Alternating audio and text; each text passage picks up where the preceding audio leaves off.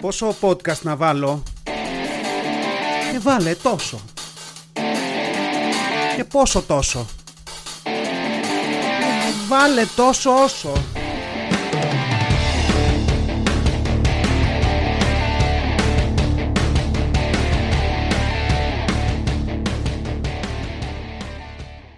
Γεια σας, γίνει τόσο όσο podcast επεισόδιο είκοσι οκτώ.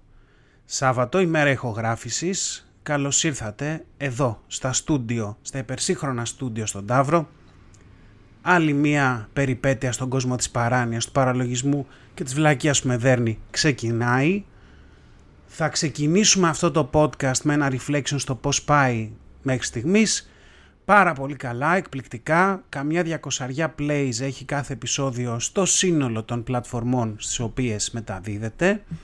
Δεν έχουμε haters ακόμα, το οποίο σημαίνει δύο πράγματα. Το ένα είναι ότι είμαι πάρα πολύ ήρεμος και περνάω πάρα πολύ όμορφα, και το δεύτερο σημαίνει ότι μάλλον δεν θα γίνουμε viral, δεν γίνεται το podcast viral, δεν το ακούνε αρκετοί. Γιατί, Γιατί αν είχαν εμφανιστεί haters, και επειδή haters λίγο γενοβολάνε σαν τα κουνέλια, θα είχα ε, πολύ περισσότερα views, plays, όπως θέλετε πείτε τα, σίγουρα. Τώρα που είμαστε μεταξύ μας και δεν προκαλούμε και ιδιαίτερα ώστε κάποιος να μπει και να με κράξει, εμένα και την οικογένειά μου, είμαστε σε αυτά τα νούμερα που είμαστε. Αλλά πάρα πολύ ωραία, χαίρομαι πάρα πολύ. Δεν περίμενα ούτε αυτά τα νούμερα, για να είμαι ειλικρινής. Θα κάνω μια ιδιαίτερη αναφορά σε ένα-δύο ανθρώπους που ακούνε από Μελβούρνη, από Αυστραλία, γιατί έχουμε αρκετά plays από εκεί και δεν νομίζω ότι είναι ο κάφρος ο κουμπάρος μου που μπαίνει με το βι πι εν από διαφορετικές χώρες για να μου κάνει πλάκα και να νομίζω ότι με ακούνε από Ινδία. Ε, μια ειδική αναφορά εκεί και μια αναφορά επίσης στην, Αμε... στην Αμερική, στις Ηνωμένες Πολιτείες Αμερικής, όπου από όλες αυτές τις πενήντα, πενήντα δύο, πενήντα τέσσερα, δεν θυμάμαι πόσες είναι πολιτείες, έχουμε ενενήντα πέντε ολόκληρα downloads σε Spotify, Google και Apple Podcasts. Εκπληκτικά.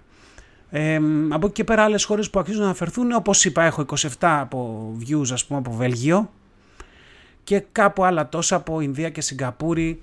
Αυτά ξέρω ποιος θέλει για αυτά, αλλά τέλος πάντων γενικά μια χαρά. Πάμε λοιπόν να δούμε τις βλακίες που θα πούμε σήμερα. Πρώτο πράγμα που μου κίνησε το ενδιαφέρον, μου έκανε ένα trigger, ας πούμε, όπως λένε και στο χωριό μου, οι πανελλήνιες. Είχαμε αυτές τις μέρες τις πανελλήνιες, ίσως και να τις έχουμε ακόμα, δεν ξέρω τώρα αν έχει μερικά υπόλοιπο που δίνουν ακόμα, αλλά έχουμε και ένα-δυο παιδιά στο κοντινό μας περιβάλλον που περνάνε αυτή την ε, περιπέτεια των πανελληνίων. Και έτσι με αφορμή αυτό κάθομαι και σκεφτόμουν τα δικά μου. Να πω εδώ ότι έδωσα δεκατέσσερα μαθήματα. Mm-hmm. Ήμουν από αυτούς. Ήμουν από αυτούς που πέσανε πάνω σε εκείνη την κακή συγκυρία και που από τότε, ας πούμε, το λέω σε παρέα. Υπάρχει, αν δεν είναι κανείς άλλος από την παρέα που να έχει δώσει τόσα, υπάρχει αυτό το σοκ που σε κοιτάνε λες και πολέμησες στο Βιετνάμ, ας πούμε, και γέρνουν έτσι το κεφάλι στο πλάι σε φάση «Α, έδωσες τότε, μ, α, είσαι το πειραματόζω». Δηλαδή είναι αυτές οι αντιδράσεις, και η μεγαλύτερη πλάκα για μένα, η ηρωνία βασικά, είναι ότι κέρδισα χρονιά στο σχολείο. Το οποίο πρακτικά σημαίνει ότι αν είχα γεννηθεί δύο μήνες πιο μετά, θα είχα δώσει πέντε λιγότερα μαθήματα πανελλήνιες. Και αυτό λέει πολλά για το, την τύχη μου σε αυτή τη ζωή, έτσι. Τώρα, για όσους και όσες και όσα δεν ήσασταν τότε τριγύρω, ή ήσασταν, βασικά δεν ήσασταν τριγύρω, δεν νομίζω ότι με ακούνε τόσο μικρή σε ηλικία, υπάρχουν όμως κάποιοι που εκείνα τα χρόνια που εμείς δίναμε τα δεκατέσσερα μαθήματα ζούσαν μια ανέμελη ζωή στο γυμνάσιο ή πριν από αυτό στο δημοτικό, και όλα ήταν τέλεια. Για μας λοιπόν τι έγινε τότε? Ο υπουργός παιδείας τότε, ο Αρσένης, έτσι, αποφάσισε να φέρει τούμπα όλη τη φάση των δεσμών. Είδε ένα όνειρο, έτσι, δεν ξέρω βασικά. Ο τύπος ήταν υπουργός άμυνας, για να καταλάβετε, και στο καπάκι τον κάνει υπουργό παιδείας. Δηλαδή, νομίζω ήταν υπουργός άμυνας από το ενενήντα τρία στο ενενήντα έξι. Δεν το θυμάμαι απ' έξω αυτό. Απλά το γκούγκλαρα κάποια στιγμή για το επεισόδιο και μου έχει μείνει. Και μετά τον βάλανε υπουργό παιδείας από το ενενήντα έξι στο δύο χιλιάδες ή κάτι τέτοιο, ενενήντα εννιά, κάπου εκεί. Τι έκανε λοιπόν ο αγαπημένος, αγαπητός Νοτ Γεράσιμος Αρσένης? Κουβάλισε όλη την καυλοστρατήλα από το στρατό στην παιδεία. Δηλαδή, λες και τα μαθήματα των Πανελληνίων ήταν push-ups. Σε φάση τι? Μόνο τέσσερα, πέσε και πάρε είκοσι. Ε, να πάρω δεκατέσσερα. Άντε, επειδή είσαι εσύ, πάρε δεκατέσσερα. Δηλαδή έτσι ήτανε. Και, και το γαμάτο ήταν ότι αφού τα έκανε, έκανε τα πάντα κόλος, έτσι, έφυγε και πήγε, δεν ξέρω πού αλλού τον βάλανε μετά ή τι έκανε. Δηλαδή μετά ακριβώς τη δική μας φουρνιά ήρθε Ευθυμίου και το άλλαξε. Δηλαδή γενικά αυτό το Υπουργείο Παιδείας από πάντα το είχαν γραμμένο στα τέτοια τους. Έτσι. Είχανε τότε λοιπόν και μας παιδεύανε με αυτή τη μεταρρύθμιση, κόντρα στην κόντρα, άπειρες καταλήψεις, περάσαμε μέρος του γυμνασίου και όλο το λύκειο σε καταλήψεις, για να φτάσουμε στο αναπόφευκτο, γιατί προφανώς δεν έκαναν πίσω, δεκατέσσερα μαθήματα πανελλήνιες, χωρίς ειδικά μαθήματα, έτσι δεν τα μετράμε, αυτά είναι έξτρα. Και αυτό όλο έγινε μία φορά. Μία ρε μαλάκα, δηλαδή ήταν τόσο σίγουροι και πεπισμένοι για τη μεταρρύθμιση, που δεν έκαναν βήμα πίσω. Και μετά το εφάρμοσαν για ένα χρόνο και ήταν σε φάση «Ω μαλακία μου, sorry». Δηλαδή σαν να κάνεις λάθος πάσα σε μονό στο μπάσκετ και να λες «Ω sorry παιδιά, βγήκε έξω η μπάλα, my bad» ας πούμε. Δώσαμε δεκατέσσερα μαθήματα σε ένα μήνα, έτσι, μαραθώνιος. Δηλαδή βγαίνουν τώρα από μέσα τα παιδιά κοπανημένα και τρελαμένα και προφανώς εντάξει δίνουν παραπάνω ύλη φαντάζομαι, αλλά νομίζω ότι αυτό το ψυχικό άγχος και άγχος και όλο αυτό του μήνα αυτού που περάσαμε δεν συγκρίνεται. Δηλαδή και επειδή ήμουνα, από τότε ήμουνα ε, ψυχάκι, έχω κάτσει σε ένα τετράδιο με μαρκαδωράκι υπογραμμίσεως και λοιπά και έχω γράψει όλη αυτή την πορεία, τι έδωσα, πόσο πήρα, πόσο είχα προφορικά, προφανώς το φυτό της, της τάξης, okay.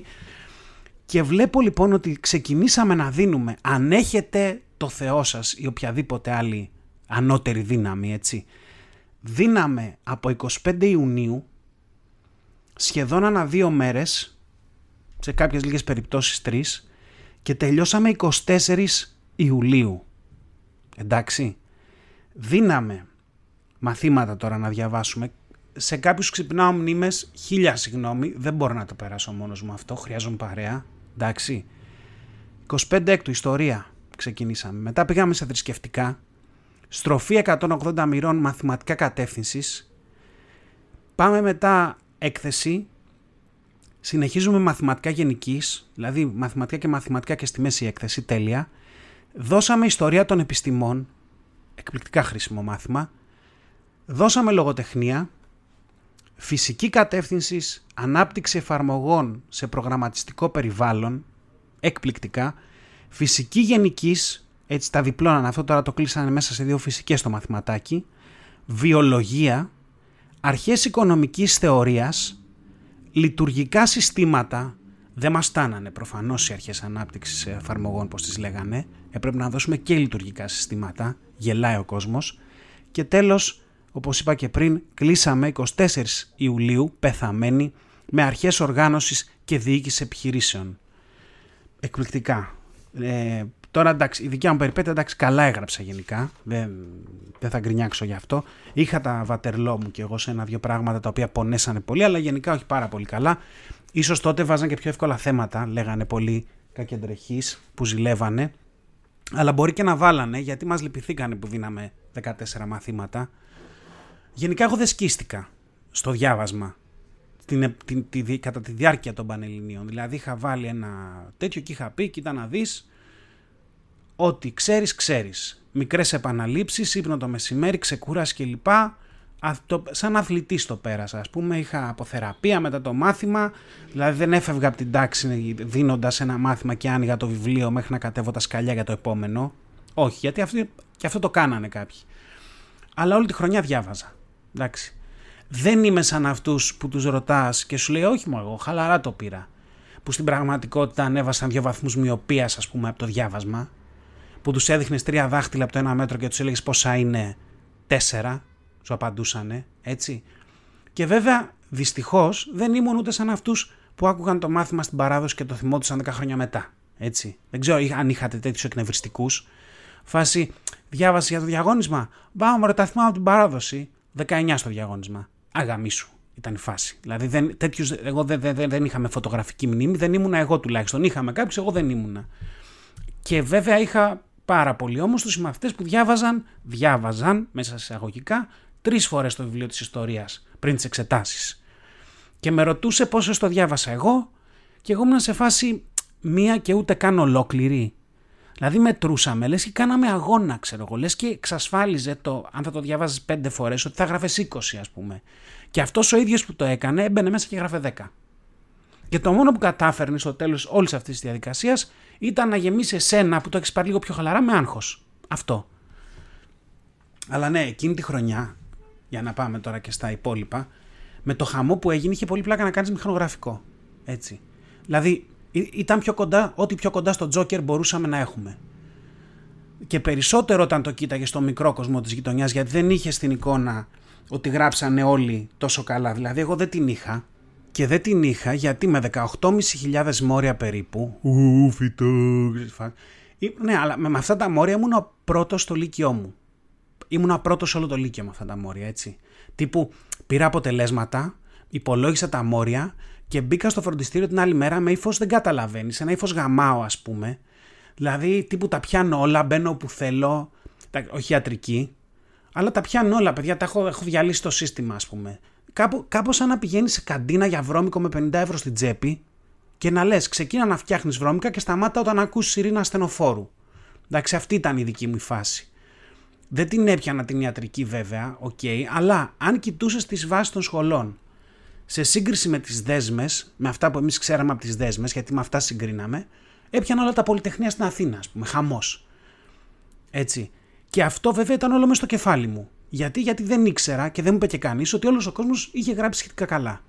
Δηλαδή αυτό πρακτικά σήμαινε ότι επειδή πάνω από το είκοσι δεν μπορεί να πάρεις, τι είχε γίνει, είχαμε στριμωχτεί όλοι πάνω από το δεκαοκτώ. Σαν, σαν να είμαστε ένα λεωφορείο και να πατάει απότομα φρένο οδηγός που πάνε όλοι μπροστά και κολλάνε τη μούρη στο τζάμι. Αυτό ακριβώς. Έτσι είχαμε μαζευτεί όλοι όσοι ήμασταν του δεκαοκτώ και πάνω, ας πούμε, γράφοντας δεκαοκτώ, δεκαεννιά και πάει λέγοντας. Εγώ δεν, δεν ήξερα ότι ήταν τόσοι πολλοί όμως που το είχαν κάνει αυτό. Δηλαδή είχα μια εικόνα, αλλά δεν περίμενα ότι θα μπω στο δέκατη επιλογή μου με αυτά τα μόρια που είχα. Έτσι, δωδέκατη, που μετά την τρίτη, τέταρτη, τέταρτη επιλογή, ας πούμε, ειλικρινά, απλά έβαζα σχολές με βάση ποιον μου άρεσε πιο πολύ. Δεν έψαχνα τίποτα. Και όταν μπήκα στην ΑΣΟΕ και ρώτησα με πόσα μόρια μπήκε ο πρώτος, η απάντηση ήταν κάτι του στυλ δεκαεννιά χιλιάδες οκτακόσια σαράντα μόρια.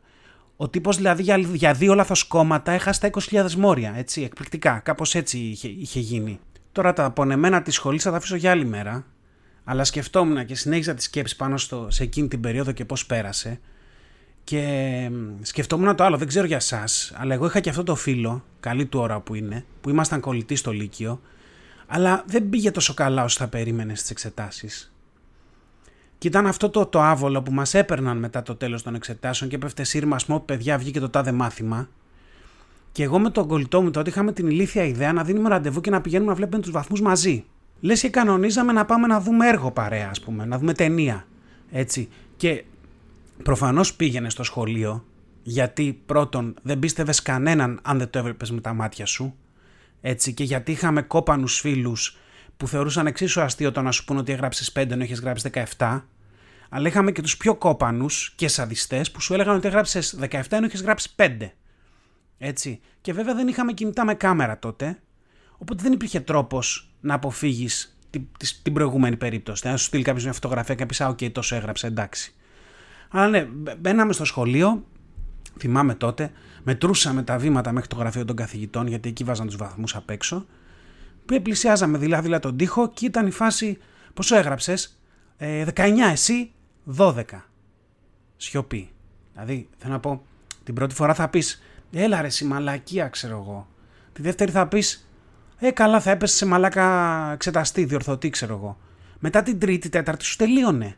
Δηλαδή, δεν είχες κάτι άλλο, τα έχεις εξαντλήσει. Ο καιρός, είχε βάλει στενό τζιν, δεν ξέρω. Δηλαδή, και στο τέλος είχα βάλει στον εαυτό μου ένα άγχος. Να κάνω πρόβα μερικές αντιδράσεις για να είμαι έτοιμος όταν πήρα χαμπάρι τι γινότανε. Δηλαδή, πιο πολύ με, έννοια, με ένοιαζε, με άγχωνε το πώς θα το παίξω όταν θα πάμε στο σχολείο παρά το τι βαθμό είχα πάρει. Τώρα, κάποιοι από εσάς, κάποιοι από εσάς εκεί έξω είστε σε μια φάση. Ω, το καημένο το φίτουκλο που έβγαλε δεκαοκτώ χιλιάδες πεντακόσια μόρια και τον πειράζει ο φίλος του που έβγαλε δώδεκα. Μ, όχι παιδιά, ούτε καν. Δηλαδή και δεν είναι punching down αυτό, δεν κοροϊδεύω. Το αντίθετο. Δεν ήξερα τότε ότι εγώ ήμουν οριγμένος της υπόθεσης. Γιατί τι κατάφερα. Κατάφερα να γράψω καλά και να μείνω Αθήνα. Και να φάω όλο το σκατό που έρχεται με το να μένεις στο σπίτι σου, εντάξει. Δηλαδή εμένα... Δεν με, πήρε καν, δεν με πήγε κανείς σε ένα νησί του Αιγαίου, ας πούμε, να μου νοικιάσει ένα σπίτι για τα επόμενα τέσσερα χρόνια της ζωής μου και να περνάω κάθε μέρα σαν να είμαι πενταήμερη.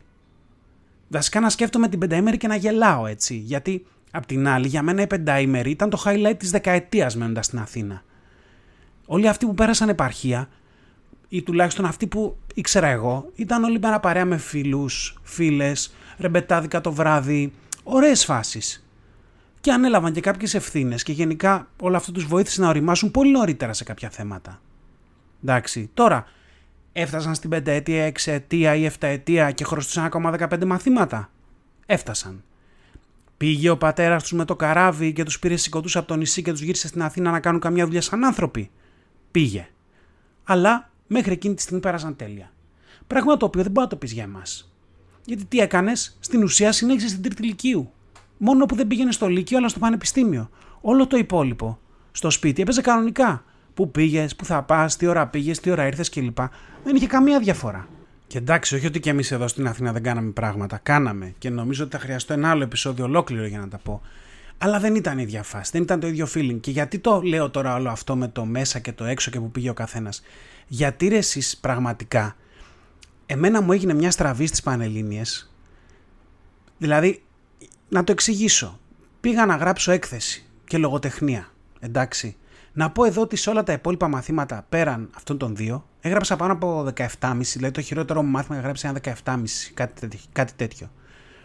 Και πάω έκθεση και λογοτεχνία, έχοντας μια πετριά από τότε με γραψίματα κλπ, γράφοντας όλο το χρόνο δεκαοκτάρια και δεκαεννιάρια στις εκθέσεις στο σχολείο και στα φροντιστήρια και αυτά, και πάω έκθεση, μου βάζει ο πρώτος βαθμολογητής ένα δεκαεπτά ή κάπου εκεί, και έρχεται ο δεύτερος και μου βάζει έντεκα.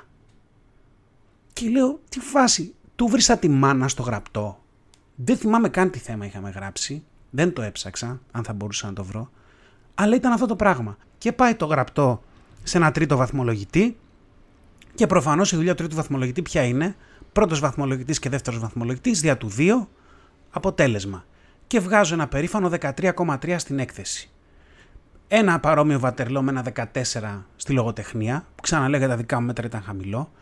Και όταν έκατσα και το υπολόγισα αυτό το, αυτή τη φασούλα, είδα ότι αν είχαν συμφωνήσει οι βαθμολογητές της έκθεσης, οι δύο πρώτοι, και ήμουνα έστω στο δεκαεπτά, για ένα μηδέν κόμμα τριάντα πέντε του μορίου ή για τριάντα πέντε μόρια με τα σημερινά μέτρα, εγώ περνούσα αρέθυμνο ρε φίλε. Και άλλαζε όλη η ιστορία. Άλλαζαν τα πάντα από μία ρημάδα έκθεση. Εντάξει, αυτό. Που και βέβαια τα πάντα θα μπορούσαν να είχαν αλλάξει και από τα θρησκευτικά. Δηλαδή αν είχα το Θεό μου και τους άλλους θεούς που μας βάλαν και διαβάζαμε, γιατί αν θυμάμαι καλά δίναμε και κάτι Ινδουισμούς και κάτι τέτοια, και είχα γράψει λίγο καλύτερα από αυτό που κατάφερα να κάνω, γιατί άριστα δεν έγραψα, δεκαοκτώ κόμμα δύο αν είναι δυνατόν, τέλος πάντων, το αφήνω στην άκρη, θα ήμουν αρέθυμνο και θα ήταν όλη αυτή μια τελείως διαφορετική ιστορία. Τέλος πάντων, αυτά με τις Πανελλήνιες, αφήνω λίγο υλικό στην άκρη, δεν θα πάω σε μαθητές και τι κάναμε στην εξέταση και πώς γράφαμε και αυτά. Όχι, αυτά θα τα αφήσουμε να υπάρχει λίγο υλικό, θα ξανάρθουν οι Πανελλήνιες του χρόνου, αν θα είμαστε εδώ, θα τα πούμε τότε. Θα πάμε σε άλλα θέματα. Είχα πάει για τρέξιμο τις προάλλες και είχα βάλει να ακούω το επεισόδιο είκοσι τρία. Του podcast. Και άκουγα τις ομορφιές που έλεγα για, για τις γευσηγνωσίες. Τώρα θα μου πείτε, ακούς τον εαυτό σου? Αρχικά ναι. Και βασικά είναι το καλύτερο, αν με ρωτάτε. Και θα σας πω και γιατί. Γιατί τις φωνές μέσα στο κεφάλι μου τις έχω ήδη. Άρα, όταν βάζω τις φωνές να παίζουν σε λίστα, ουσιαστικά ξεκουράζει το μυαλό μου. Δεν χρειάζεται να δημιουργήσω φωνές. Είναι ήδη εκεί. Εντάξει. Life hacks μόνο εδώ. Αν έχετε δια... παρόμοια προβλήματα και θέλετε να ηρεμήσετε. Σκεφτόμουν λοιπόν, γιατί άκουγα αυτό το επεισόδιο με τα κρασιά και όλα τα υπόλοιπα, τι θα έκανε ένα καλό σομελιέ νερού. Θα μπορούσε, αναρωτιόμουν ποτέ, να φτάσει ο ουρανίσκος σε ένα επίπεδο που να σου δίνει ένα ποτήρι νερό και να λες «Α, εξαίσιο, δεξαμενή και σαριανής, είκοσι τοις εκατό χλώρινα, εκατό τοις εκατό σκουριά, μισό της εκατό αιρούμενα μικροσωματίδια», ας πούμε. Αν μπορούμε να φτάσουμε εκεί, σε αυτό το, το επίπεδο. Φαντάζομαι με την εξελικτικά ίσως κάποια στιγμή να μπορέσουμε. Και απ' την άλλη, σκεφτόμουν ότι δεν θα ήταν γαμάτο να γινόντουσαν σομελιέ νερού μόνο υδραυλικοί.